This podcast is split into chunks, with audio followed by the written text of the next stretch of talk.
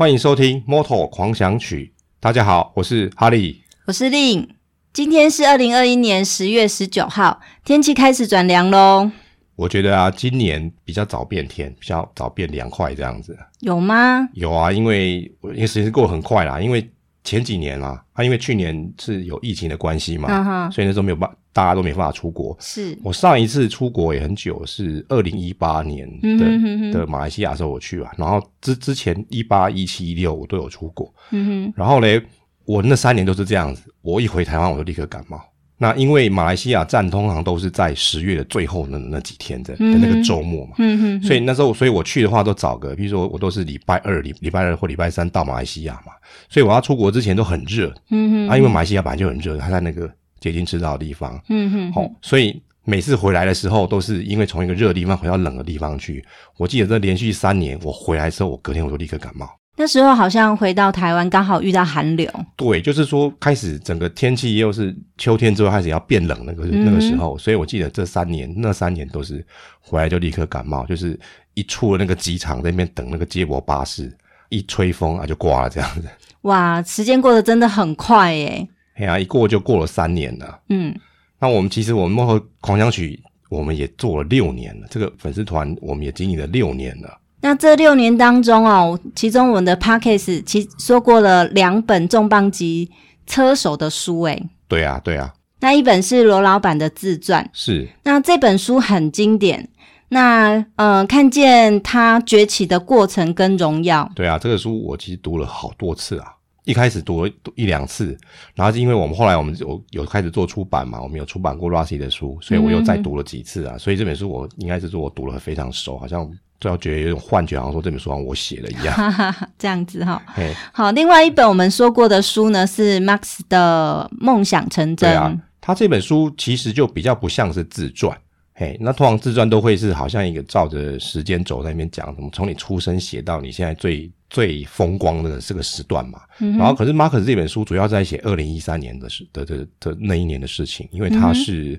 嗯他是史上最年轻，就是一生上 MotoGP 就拿到那世界冠军的车手，最年轻的选手。嗯哼。然后那那一年让他觉得非常的不可思议嘛，所以他就出了这个叫《梦想成真》这样的书来记录他的二零一三年。嗯哼。既然我们讲过了两本书哈，那接着呢，还有哪些车手会是大家想要深度认识的呢？哎，这边我先给你卖个小关子啦，给你讲个小故事，就是说，嗯、我记得我们在二零一五开始做的时候，那是我们开始做。摩托狂想曲的第一年的时候，然后那时候开始开赛的时候，我就在看这个转播啊，我就发现说这个官方在一直炒作一位 Moto3 的新人。嗯哼，那我就在想说，哎，怎么不是在炒作 MotoGP，而是在炒作 Moto3 的一位新人？然后就就一直在炒炒这个新人的话题这样子。嗯、可是那时候，因为我们也算是那时候刚开始看没多久，所以也没有对这个整个比赛的历史啊，也不是非常的知道，也不是很深入啦，所以就是。一直心中就有一个疑惑，说那为什么他要这么的看重这个选手？嗯哼。可是后来那个选手渐渐的，官方也就因为随着他的表现，没有再去刻意的去炒作这个选手了。嗯哼。然后我也渐渐的忘记了这个选手，嗯。因为这个转播是很现实的嘛，你成绩好，你就有画面；成绩不好，你就没有画面这样子。那那如果说是。Moto2 或者 Moto3 的话，你如果这个成绩普普或者成绩是后段的话，你基本上你就是会被淹没这样子。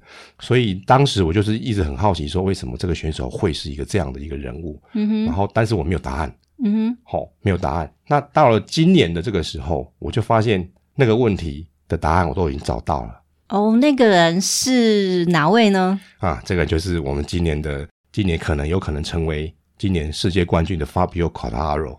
哦，那你说的你找到答案又是什么呢？现在是二零二一的十月十九号嘛，嗯哼，那我们其实现在这个二零二一的赛季还没有结束，嗯，才是第十五站，还有三站还没跑嘛。然后其实，在今年的九月初的时候，法比尔自传就已经先上市了，嗯哼哼哼，嘿，所以我们今天要讲的这本书其实是很新的一本书喽，非常新，这个才一个多月的书，那我们已经读完了，那大家应该会很期待吧？嘿。就是说，那也就是因为看完了 Fabio 他这本自传之后，我就可以了解说，就是哦，很久那个六年之前，为什么当时 MotoGP 的官方要这么用力的去炒作什么神童啊，什么这些名字全部都出现了这样子，然后当时的这些迷惑，我现在都都一扫而空，知道说为什么这个选手这么值得在那个当下那个时间点这么值得被官方炒作？那答案都在这本书当中喽。是是。那这本书的书名是什么呢？啊，那书名很有趣啊，这本书的书名就是翻成中文，是我们自己翻的啊，叫做《神童崛起》。那现在没有中文版是不是？哎、欸，基本上台湾的这个 MotoGP 的出版社只有我们而已。好，这样子对对对，哇，那你责任重大。哎、欸，对，就是说根据一个这个车迷嘛，然后又对这个选手非常好奇，嗯、那所以想说他这个书一出，我就没多久我就买来看这样子。呃，所以这个书名是你翻译的？哎、欸，这书，哎、欸，其实他这个书名的法文翻成英文，或是法文翻成中文，其实就是一个。就是基本上就是神童崛起这样的意思，只是说我们刚好有这个、嗯、这四个字可以讲的这么贴切这样子。嗯哼，嘿，那可以简单介绍这本书吗？哦，在这本书啊，它是一本法文书。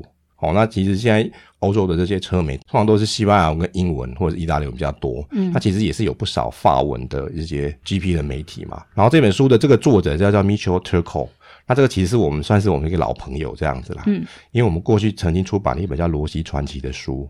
那就是这个 Mitchell 他写的书啊，嗯哼，这个 Mitchell 他其实是一个很资深的 MotoGP 的记者，嗯，他在一九九一年就入行了，也就是说他今年入行了三十年了，哦，老司机诶，哎，真的是老司机，嗯，也就是说他这些都是要亲自去下下去赛道，在全世界各地这样跑的，嗯嗯，然后赛前啊、赛后啊要去访问专转问访问这些车手嘛，然后这几年因为有像 Zarco 或是 Fabio 这样的选手比较。表现的比较好，所以法国人的这个车手露脸的机会就比较多了嘛。嗯哼。所以其实这个这个米切尔经常会跟法比或者是扎口做各式各样的专访啊，或者是更多的这些深入的报道的一些专题。毕竟都是法国人啦。对对对，对。法国人挺法国人的意思。对对对。那哈利似乎很喜欢这位作者哦，是他的风格，还是他的内容，还是有什么魅力让你这么喜欢这位作者呢？嗯。这个其实有好几个面向来看啦，就是说，因为像我们接触的这些美国外外国的媒体嘛，通常都是英英语为主的。嗯，那那如果以 GP 来说，其实很多都是西班牙或是意大利的，那甚至还有荷兰的。嗯哼，那其实我在发现说，当然我们在读这些非英语系都是透过那个什么翻译年糕在看的嘛。嗯，那其实我发现每个国家的这些媒体的人。呃，风格其实都差很多。嗯哼，对，那跟我们传统就是，如果说你看的是像英英美的媒体写的话，那风格差蛮多的。嗯，然后除了说是因为这个语文的文，就是说英语非英文的文，这个语文的差文化的差别之外，还有这些这些写的人他的一些风格嘛。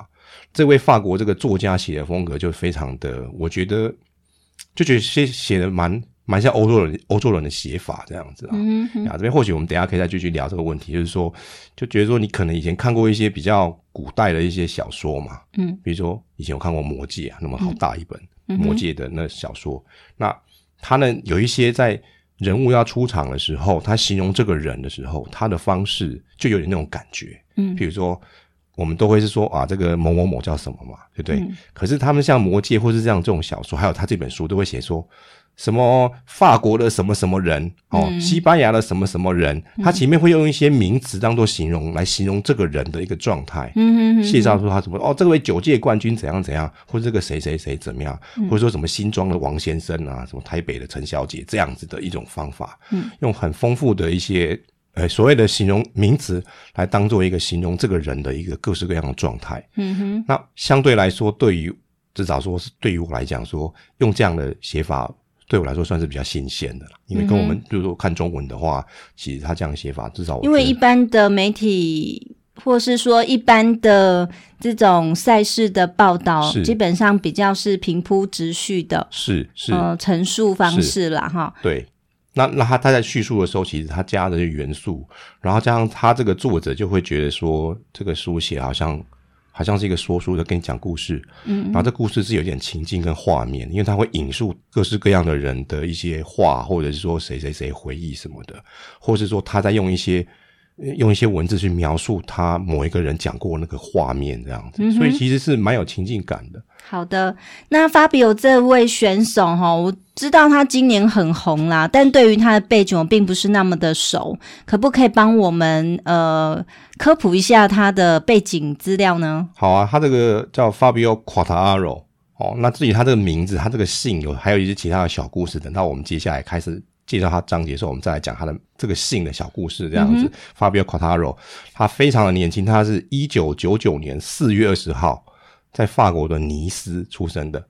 嗯哼，好啊，尼斯就是在法国的诶、欸、东边嘛，然后它其实已经东边跟偏下面，它其实已经离西班牙很近了。嗯哼，哦，在尼斯，然后以前很久以前呢、啊，听说什么有一个法国一个很很厉害的观光景点叫蔚蓝海岸啊，我如果没记错的话，应该就是在那那个地带这样，嗯、因为它的那个城市是离海很近的哦。那 Fabio 他是在二零一五进这个 MotoGP 这个这个应该说进了 MotoGP 他们举办的这个这个赛事里面的。嗯，好，那因为因为之前前面有一些是区域赛，甚至是每个国家比赛，他们也是一层一层一层这样上来的。等于说 MotoGP 这边是最高的等级嘛，他但是你还是要先从 Moto3 跟 Moto2 跟到 MotoGP 这样爬上来的。嗯哼，那所以他在二零一五进来了 MotoGP，也就是我当时我们开始做那个时候嘛，所以开赛的时候他就一直讲说。这个摩托税，这个 Fabio 多厉害，都多厉害，这样子。我想说，是有点夸张到说你就是要拿 Fabio 来洗版这样子。当然，他第一站表现是还不错。嗯，可是后来他发生什么事情，就是我们以后的内容这样子。嗯，好、哦，他二零一一一五进来摩托税之后，他待了两年。哦，而且他当中换了一次车队，嗯、也就是说，他二零一五跟一二零一六是在摩托税这个 level。嗯，好，然后到二零一七、二零一八，他升到了摩托摩托 two。嗯哼，好，然后到二零一九之后。他就上了 MotoGP 了，哦，平均两年就晋级一次啊。对，然后啊，我我们现在这个讲稿是有一个 table，对不对？嗯哼。然后他其他的成绩就是，你看他 Moto3 跟 Moto2 成绩其实都算是中间嘛，对不对？嗯、什么年度排名第十名、第十三名啊，十三名、十十名这样都算普普，对不对？嗯。可是他进了 MotoGP 之后，他就换了一个，他好像就就就变成另外一个人这样，然后成绩就变得非常好这样子，嗯、哼哼哼然后这个是令人很。很讶异的地方嘛，嗯、哼然后这其实当时在他二零一九进来之后，他大概也是都有点那种跌破眼镜的感觉，想说为什么一个新人一进来，他成绩也没有那么厉害，嗯，都会突然就好像是转登岛郎、登朵郎啊，然后就狂电这些，没有说狂电，就是说你就会觉得说他会是蛮突出的，很亮眼焦点，对，因为你想想看之前像 Rossi 啊、罗伦佐或者是那个他们前面的那些，通常都说你前面初级跟中级都很厉害，可是你到高级。你会不见得就那么厉害了嘛？因为像有些选手，他们曾经是摩托兔冠军嘛，可是你到摩托 GP 之后，你就就没了这样子嘛。对，哎，有这样的选手啊。嗯。可是今天上来是一个是你在摩托3跟摩托 G 跟摩托兔都普普的选手，那大家想说他进摩托 GP 应该大家就又没了这样，可是他突然就变得说更强了，变成一个焦点这样，所以他是一个很大的一个反差的选手嘛。就仿佛看到 Rossi 的影子哎。其实，如果说你如果看这个账面的话，等于说他在前期的表现，他远远不如这些目前我们现在台面上的选手。他主要他进了 MotoGP 之后，他就好像脱胎换骨一样，这样子，嗯、哼哼有一个很大的差别。那值得我们去关注研究啦。今天是十月十九嘛，那这礼拜有一场比赛在意大利的米萨诺的第二次嘛，嗯嗯然后那他这一次有可能会提前封王。他如果封王的话，嗯、他就是从这个二零新制的 MotoGP 嘛，从二零零一开始嘛。的第七位 MotoGP 的冠军，世界冠军啊。嗯哼，那过去这二十年，其实总共只有六位而已啊。嗯哼，嘿，那当然从因为 MotoGP 很久，可是他如果改名字成 MotoGP 之后的第一位世界冠军就 Rossi 嘛。嗯，那再来就是 Nicky Hayden，你已故的 Nicky Hayden，哪一个是回回家钓鱼的 Casey Stoner？那当然还有我们的罗伦总，后面几年就是马可斯独霸的时代嘛。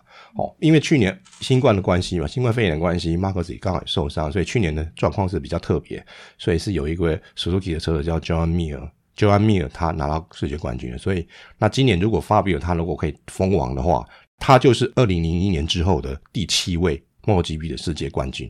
哇，可以排名历史上的位置。对，而且他的记录很多啦，然后像我们资料准备很多，比如说他是目前是。就摩托 GP 官方就很喜欢搞这些什么最厉害的什么什么那些统计数字嘛，嗯哼，比如说他现在是他是最年轻的杆位，嗯哼，哦，当然之前是妈之前是妈马克斯嘛，好，现在被他刷掉，然后跟你讲说哦几岁又几天这样，他可能比马克斯早个十几天这样，哎呀，反正统计就是这样子嘛，啊、好，然后他是第二年轻的分站冠军，摩托 GP 分站冠军，好哦，然后再来就是说，如果呢他今年如果能够封王的话，他会变成史上第二年轻的的总冠军的选手，世界冠军的选手。那第一名是马克斯嘛，然后第二名就是 Fabio 这样子，然后他也会是首位法国的 MotoGP 的世界冠军啊。反正官方这些一大堆，你每次比完之后，他那个荧幕就出现一大堆各式各样的这些统计的统计的报表这样子嘛。哦，好，那我们要聊的这本《神童崛起》哦，嗯、这本书大致的重点内容，可以为我们导读一下吗？好啊，那我们这一集就是来做这本《神童崛起》的导读啊。那之后再开始陆续的把每个章节这样陆续的带过去。那这本书一共有十一章，那这十一章大概可以分成六个部分啊。那其实就是一个编年的方式，从他的就是从他小时候小时候到写到现在，因为他才几岁，他才二十二岁而已。嗯。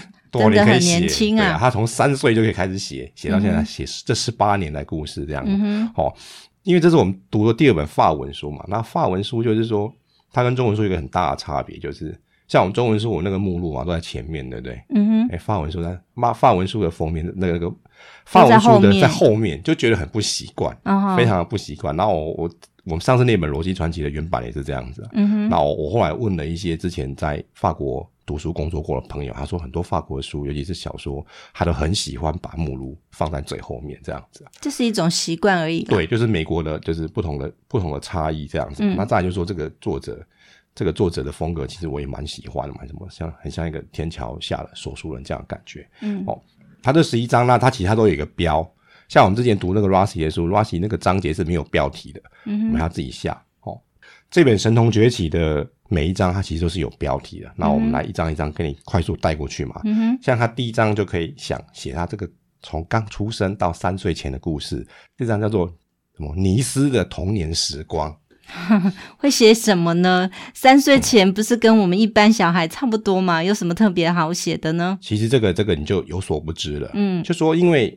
赛车这种运动竞赛，它是非常，如果你像是跟呃，我想一下，比如说像棒球啊、篮球这些来说，它的门槛是相对再高一些，因为它需要硬体嘛，嗯，你需要更多的赞助厂商，比如轮胎啊什么东西，嗯、所以它相对门槛稍微高一些，嗯，然后成本也非常高，那所以你如果在一个没有这样的环境支持的地方，你是根本不可能做到进入这个。大舞台，尤其是更何况是进入国际舞台，你看我们台湾就知道嘛，台湾这些都不太有可能有这种，就是到世界舞台比赛这样的选手嘛，那必须要从小，而且要除了你家里要有有这个能力之外，你还要环境这样子嘛。嗯哼哼、哦，所以第一章就在想说，为什么 Fabio 他会踏上这条路？嗯，那这个其实就是要某方面要从你祖宗三祖宗三代开始讲起，这样子。嗯嗯、所以这个地方开始介绍说，Fabio 他们这一家人前面的就是 Fabio 他爸爸跟他爸爸、他的阿公这边之前的事情，讲、他们的这个家族的历史，然后讲说为什么 Fabio 这个小孩子他最后会踏上赛车这条路。其实这很有戏啊，光。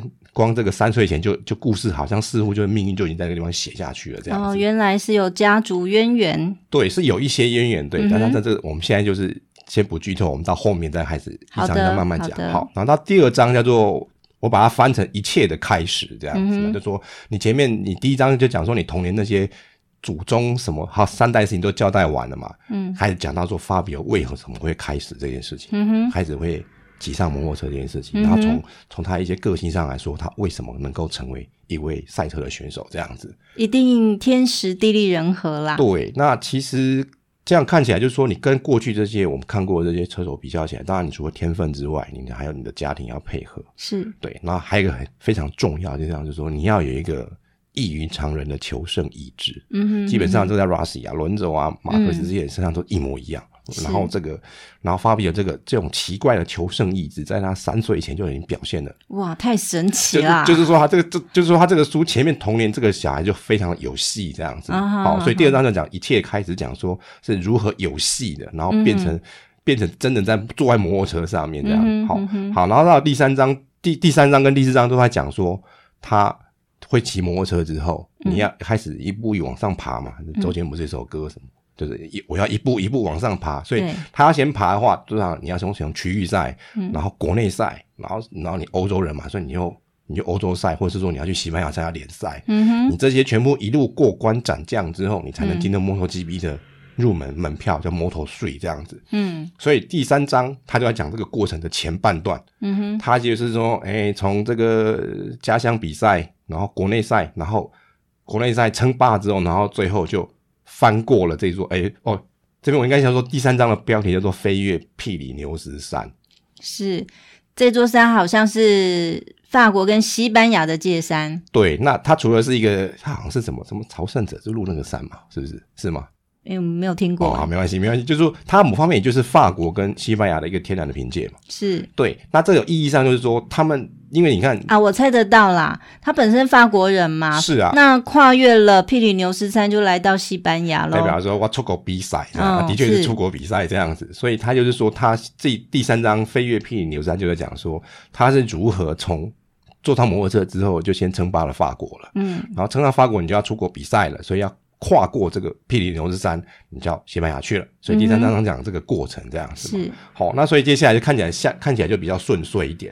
所以他去了西班牙之后，他就崭露头角了。嗯。好，所以他这张标题叫做。他其实标题的原文叫做 King of Spain，这样 Spain 就是西班牙国王。嗯、可是我觉得意思是不只是西班牙国王，他是说他是制霸西班牙这样子，等于说他蛮顺遂的哦。对，他就去横扫了，就是狂电的这些一一大票西班牙选手。嗯嗯。然后其实这边看特别有点感觉，因为他这本书，像这本书是二零哦写到，就是说这这几年这这五六年的事情嘛。嗯。然后这五六年，像我们之前读罗拉奇的时候是读的时候是。再往十年前推的事情嘛，所以这些有些人的名字，他都会出一样的名字都会出现在这些书里面啊。嗯，可他们已经可能从 Moto3 跑到 MotoGP 了，可能有人退休了。嗯嗯。然后就是有不同的状态嘛。然后加上说，我们也看了很多年的比赛了。然后电视上这些人，我们都知道他这个讲话是什么样子啊。然后他的个性是怎么样？然后在书里面又呈现这样东西，你就会发现是一个很有趣的一个对应，这样子，嗯、一个是立体的，一个是平面的文字的叙述，然后他们都被兜在一起，这样子嘛。嗯、哦，所以第四章这边就讲到这个制霸西班牙这部分，他就讲到说他在日他在西班牙是怎么横扫的，嗯哼，然后被横扫的那些苦主，嗯哼，那其实这些苦主都是我们现在电视上常看到的某一些选手这样子啊，是，也是非常有趣的。好，在下一个部分就是在就是说你你你。你出国比赛了嘛？那你已经称霸西班牙之后，你就是要往上爬，就上一步了嘛。嗯，所以你就要进入 Moto3，嗯，就是国际赛这样子嘛。可是呢，他的第五章，他就是讲开始讲说第五、第六章在讲他进入国际赛之后的事情，所以他第五章标题很有趣。那他的原来原文的意思，我们如果把它翻成有成语的中文的话，叫做虎落平阳这样子。哇，下一句是被犬欺呀。但是是不是全就不一定了啦，因为其实就是说，因为它是西班牙，它是一个很竞争的一个一个环境嘛。比如三岁啊、几岁啊什么的，就是出来，你是哇哇时候就已经出来比赛嘛，当大家全都是哇哇出来比赛的嘛。那所以说，因为非常的竞争，所以你来这个地方之后，你如果万一你的水平稍微掉下去，或是你受伤的话，你战绩不好，你可能就被淹没这样子。所以他就是说，他进入了这个 Moto3 以后，所以第五章是讲二零零五的事情，开始到二零零五事情，说为什么？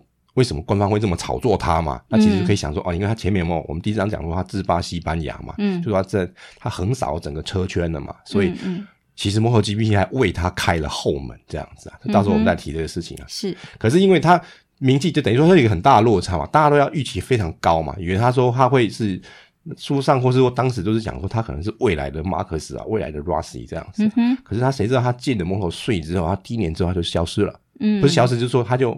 成绩没有这么理想，就是说你就好像就没有他的画面了这样子嘛。对，那所以说代表说他就瞬间就是从这个顶高峰就掉下来了，就说你还没有在最高舞台上面发光发热的时候，你就已经熄火了这样子。所以这个虎第五章虎落平阳大概是讲这样的故事嘛。是，然后再来第六章就是说他你万一你掉下来的时候，你就 你要想说我该怎么办呢、啊？对，就是所以它第六章叫做危机与转机，嗯哼，它其实也内容也是还蛮容易猜的嘛，因为就是说就想说他在、嗯、你如何面对这些挫折困境？对，那可是这个时候嘞，你不只是你个人的，这已经不是个人事情了，嗯，就是说你的个人化就是说啊，我这个骑车的技术或是什么方法是可以，或是你的心态是可以去调整的嘛，嗯，可是这个时候其实还有很多更更重要外在因素，譬如说你的车队，嗯哼，还有你的经纪人。嗯，还有你的家庭的支撑，是不是能够支撑你的个人的心智跟技术这两件事情？嗯，如果你这些东西都没有的话，那其实你就是就是还是没办法，还是不行这样子啦。对，所以他就在讲说，他这个算是很低潮的时候，他是如何发生了很多事情让他转了转了一下这样子。是，对，好，好，所以转了之后，他就是转了之后，他就是说他就升级了，所以他就他在二零二零一七的时候就升到 Moto2 了。嗯哼，那像像我们看前面不是在我们前面那个啊，我们这个资料有个有个有一个 table 嘛，就说他他今年的战绩嘛，你看他在二零一五、二零一六，他他排名是第十名跟第十三名嘛，嗯、可是他二零一七他就升上这个 Moto Two 啦，其实是一个很奇怪的事情，嗯哼，因为过去比很少人是这样子的啦，嗯，大部分都是你前三名，你就你就胜一级这样子。对，至少最早期像 Rossi 那些全都是这样，而且他们通常是第一名冠军之后就就跳跳一级。可是 Fabio 不是这样，可是因为他那时候发生就是说在，也就是说这这个地方讲说他在摩托车遇到了一些问题，事实上他是他个人无法解决的，你势必要靠着像是车队，嗯哼，或是经纪人这样的方式来帮你解决，才能让让你能够去。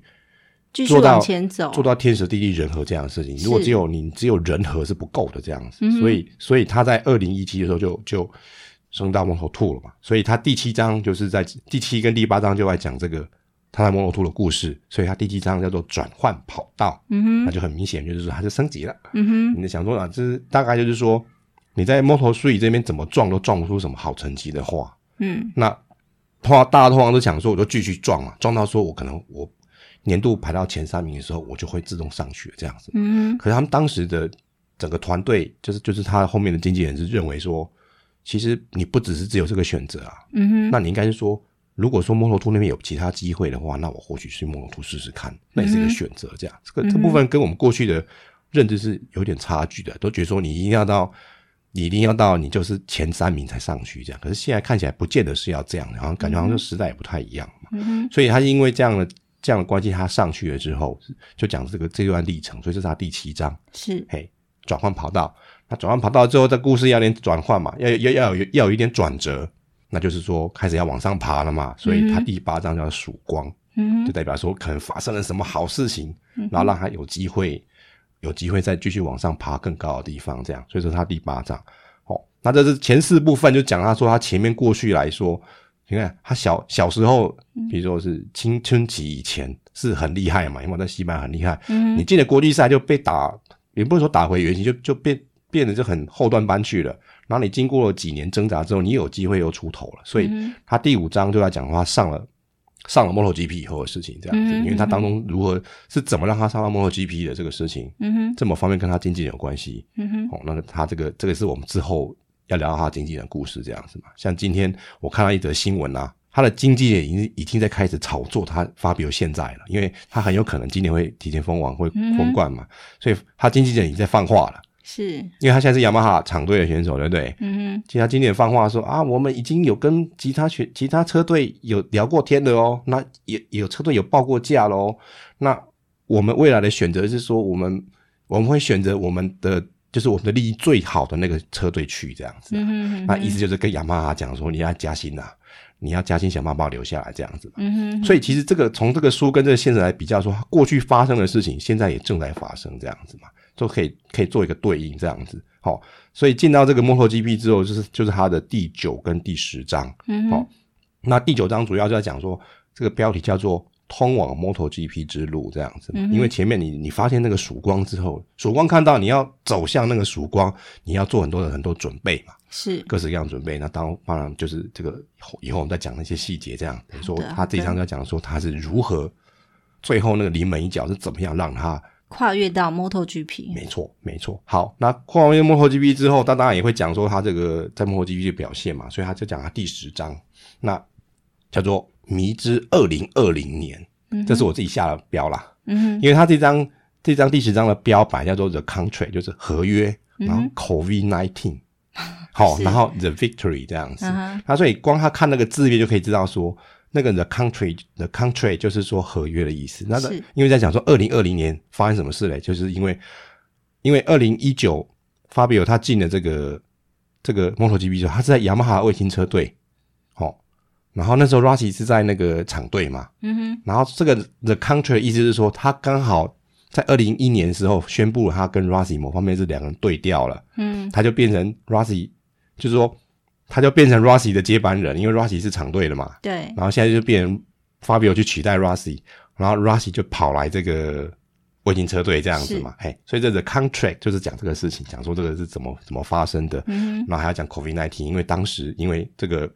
这个 COVID-19 一来的时候，欧洲其实很很就是死很多那些什么都乱掉这样子嘛，对，所以他这个车队的经营啊或什么或是生涯都有经过了一些挫折这样，所以讲说这个疫情对这个赛车的还有他的生涯很大的影响这样，嗯嗯、那还有最重要就是说他在二零二零年的时候就去年嘛，他的首胜拿到了，他拿到他的首胜这样子，而且他去年就是因为去年状况是比较特别的嘛，所以所以他没有 MotoGP 的赛事也稍微混乱一点，所以他就讲说这个特别的二零二零年，所以我把它我把这个标叫做迷之二零二零年。对，虽然他是冠军，好像一般人没有特别看见这位少年。应该是说他那时候还没有。就是还没有封王，他即便到现在今天，他都还没封王嘛。是，然后他只可能有赢过了比赛这样，然后他也可能是焦是大家目光的焦点，就是说他可能是大热门这样子嘛。但是他就是说一切都还在进行进行式当中，并还没有就是说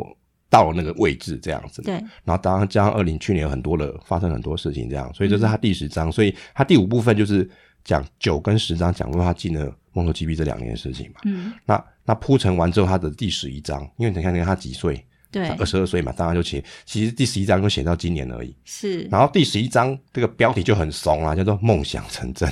哦，预言他今年的成就。哦，也倒不是，因为这个是梦想成真，是我自己翻的啊。因为他这这个第十一章标题叫做“雅马哈厂队的车手”这样子。嗯。那为什么我会把它翻成“梦想成真”呢？那这个因为他发表小时候的梦想，他的偶像就是 Rossi 嘛。嗯。然后他现在在名义上跟实际上，他都某方面已经取代 Rossi 了嘛，因为是 Rossi 的位置就被他坐上去了。哦，然后他们两队，然后，然后以成绩来说，他发表现在雅马哈，因为雅马哈之前有阿古嘛，可是阿古今年发生很多事情，他就被 fire 掉了嘛。对，那所以他就是某方面，他也是雅马哈长队的一哥这样子嘛。对，所以就是说，这或许也是他童年的梦想。对，就是说他或许觉得说他他就是说想像 Rossi 这样子，嗯，然后他现在做到了，在这个就是蛮其实还蛮快的啦。对啊，三年不到的时间做到这样，等于说他进到 MotoGP 三年不到的时间就做到这个事情，然后是他觉得就真的是梦想成真嘛。所以这个原来这个叫做 Yamaha Official Rider 这个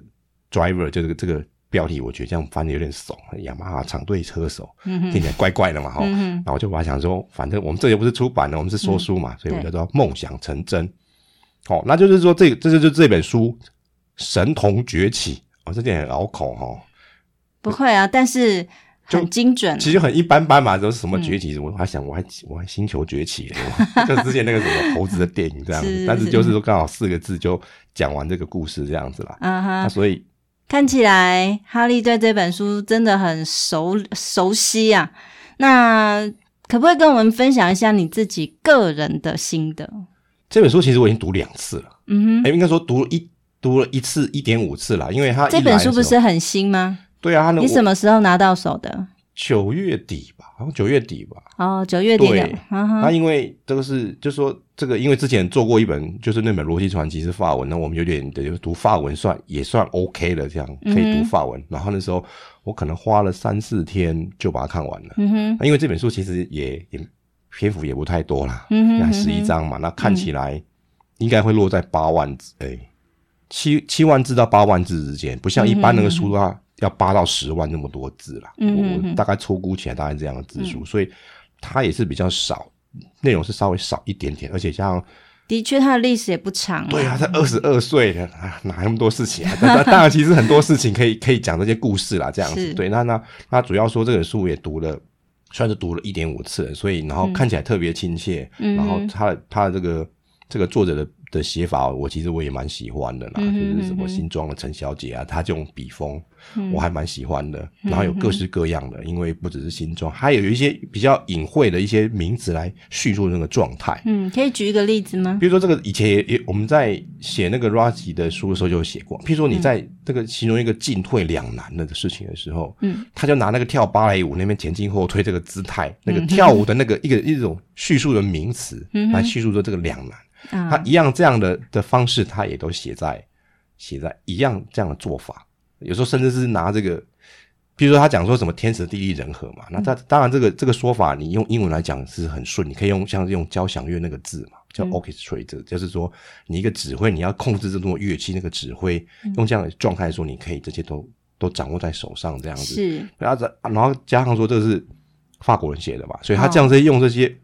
比较具体的一种描述方式，对，就是说你看到那个字，就想要那个情境，有那个画面，然后这个画面你就会跟他这个想要叙述的一个事情做一个连接。当然，这个就比较文化上面一点的东西。这，嗯，这是属于法国式的写法。或许说，因为我们过去啊，我这读读的书也不多啦，嘿啊。之前读都是，我想就是说可能没有这么多元啦。然后我读到这样子的风格，我就觉得我就特别喜欢了。是，而且这做的很聪明啊，这个米雪很聪明，因为他他是老司机了嘛。嗯，对，好，你看现在是。他这本书是只有写到二零二一的，就是上半赛季嘛。嗯哼。哎、欸，上半赛季是什么时候？好像是八呃七月七月下旬嘛。嗯。然后他就稿，他可能那个稿都写好了，写好了之后就准备跟出版社接洽。对。嗯。他这本书是九月九月初，就是开始卖嘛。嗯。所以势必代表说他他所有东西都写的差不多了，他只有两个月时间让出版社去做这些后就是什么什么排版啊、印刷、校稿、嗯、销售的事情，然后就上了。嗯、然后而且他的算盘打的也不错啊。他如果今年这个 Fabio 他如果有封王的话，就顺这个势了。对对，我们法国之光这样子嘛。嗯、啊，如果万一 Fabio 他不幸没有封王的话，他至少有第二名嘛。嗯，那还是法国之光这样子嘛，嗯、还是可以就是说可以做着很多行销的操作嘛。嗯哼，那所以说，因为就是他们都是法国人嘛，所以说就就刚好给他掌握到一个这样的时机这样子。嗯哼。然后这个是我这这是比较个人部分，对这个书蛮喜欢的，就是说这个作者我是有点情感的啦，因为这个作者我也见过面，我我哎对啊，我上次二零一八就有在马来西亚跟他见过面，这样对啊，一个讲话还蛮犀利的法国人这样子，哎、uh，huh. 然后再来就是说他这个故事，因为 Fabio 这么年轻嘛，然后他很多这些内心世界的转折，然后他写的还蛮细的这样子，uh. 因为这个作者就是大量的访谈嘛，嗯哼、uh。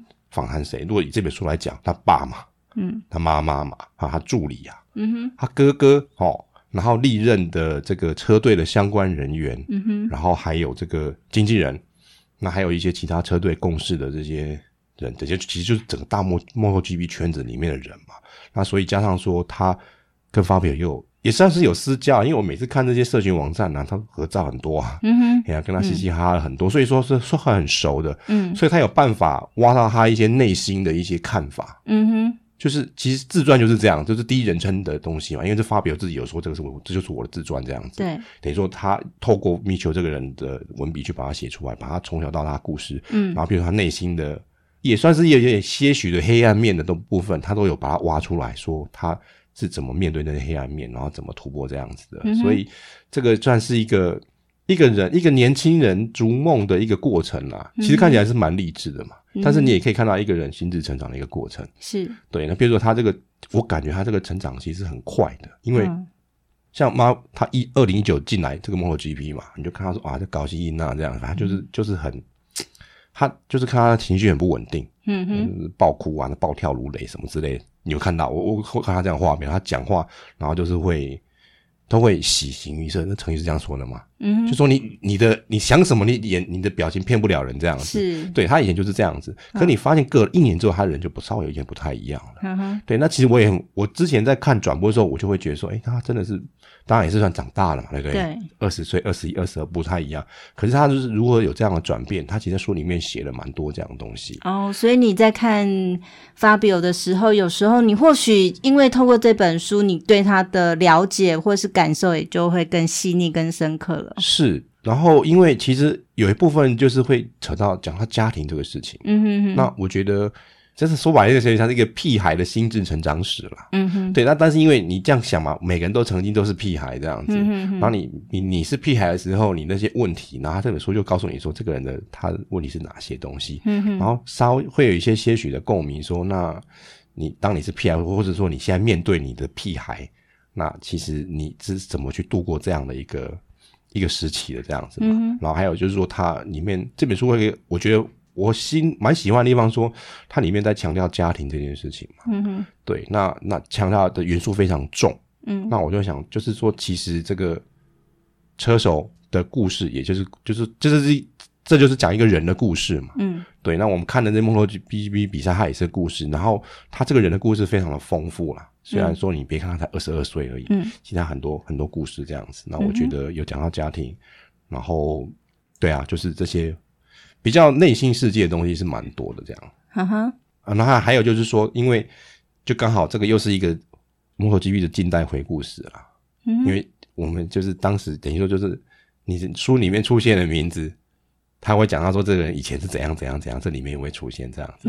那然后这些，然后这些东西跟我们电视上看到都是都很吻合嘛，所以其实读起来也蛮有蛮有那种怎么说，蛮有参与感的这样子啊，仿佛就在眼前啦。对对，就的确在眼前，因为我看转播嘛，哦、这些人都在我都在我眼前出现，然后他讲话干什么啊？其实因为我记者会我都会看嘛，所以就会觉得说这个、嗯、都很熟，好像老朋友一样。